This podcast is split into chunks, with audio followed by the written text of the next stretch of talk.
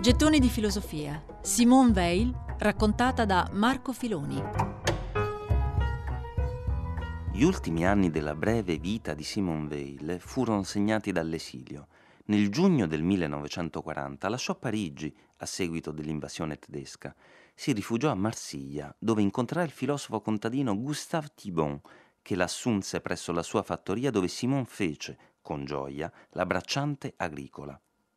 Dopo due anni si imbarcò per New York insieme alla famiglia e lì continuò a interrogarsi sul cristianesimo, ma sempre in maniera del tutto personale. In molti hanno provato a dare una definizione di Simone Weil, anarchica, cristiana, sindacalista, rivoluzionaria, suora laica, mistica, persino santa. Ma nessuna di queste definizioni le si addice. La sua vita e il suo pensiero sono troppo complessi perché possano essere inquadrati in una qualsiasi etichetta. La funzione propria all'intelligenza esige una libertà totale. Così scrisse, giustificando la scelta di voler rimanere al di fuori della Chiesa, a padre Joseph-Marie Perrin, un domenicano incontrato a Marsiglia che diverrà un suo confidente spirituale. Aggiunse di essere disposta a morire per la Chiesa, se mai ne avesse bisogno, piuttosto che entrarvi. Il suo fu un cristianesimo aperto, che anziché escludere, guardava al pensiero greco, ai pitagorici, a Platone e allo stoicismo, come pure alla Cina taoista o all'induismo o ancora alla saggezza egizia. Il suo testamento degli ultimi anni, raccolto negli scritti di Londra, ne è la testimonianza. Il rigore della sua volontà e la ricerca incessante della verità, ecco, Forse questi sono gli unici tratti caratteristici che le si possono ascrivere, insieme all'ostinata certezza che fosse necessario un contatto diretto con ciò che è l'oggetto del pensiero, e lo dimostrò ampiamente su di sé.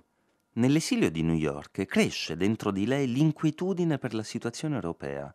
Così, il 10 novembre del 1942, si imbarca nuovamente per l'Inghilterra. A Londra farà la redattrice per France Livre, l'organizzazione della resistenza francese, ma non le bastava, vuol fare di più, vuole partecipare attivamente alle missioni in territorio francese. Sì, noi sogniamo, gli uomini d'azione e d'avventura sono dei sognatori, preferiscono il sogno alla realtà, ma con le armi essi costringono gli altri a sognare i loro sogni. Il vincitore vive il proprio sogno, il vinto vive il sogno altrui. Però il generale de Gaulle e il suo entourage giudicano la proposta di Simone una follia e rifiutano di affidarle compiti così rischiosi. In questi mesi la salute di Simone si aggrava.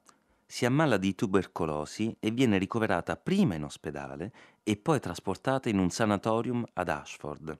Qui muore il 24 agosto 1943 nel sonno a soli 34 anni.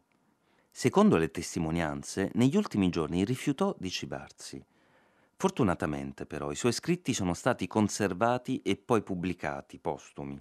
Grazie a questi abbiamo potuto scoprire, con la radicalità e la lucidità che la contraddistingue, un interprete imprescindibile del suo tempo, che ha influenzato una serie impressionante di pensatori. In una delle sue ultime lettere scrisse ai genitori rimasti a New York non siate ingrati verso le cose belle. Godete di esse, sentendo che durante ogni secondo in cui godete di loro, io sono con voi. Dovunque c'è una cosa bella, ditevi che ci sono anch'io. Gettoni di filosofia. Simone Weil, raccontata da Marco Filoni.